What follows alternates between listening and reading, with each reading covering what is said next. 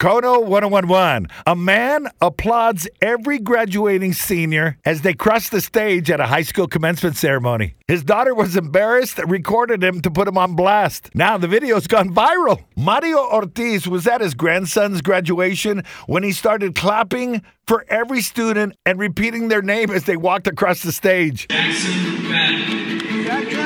Action Jackson! Alia Fayaz, Aria! Way to go, Aria! Sean Ferris, John! That's my boy Sean. Reed Finch, Reed!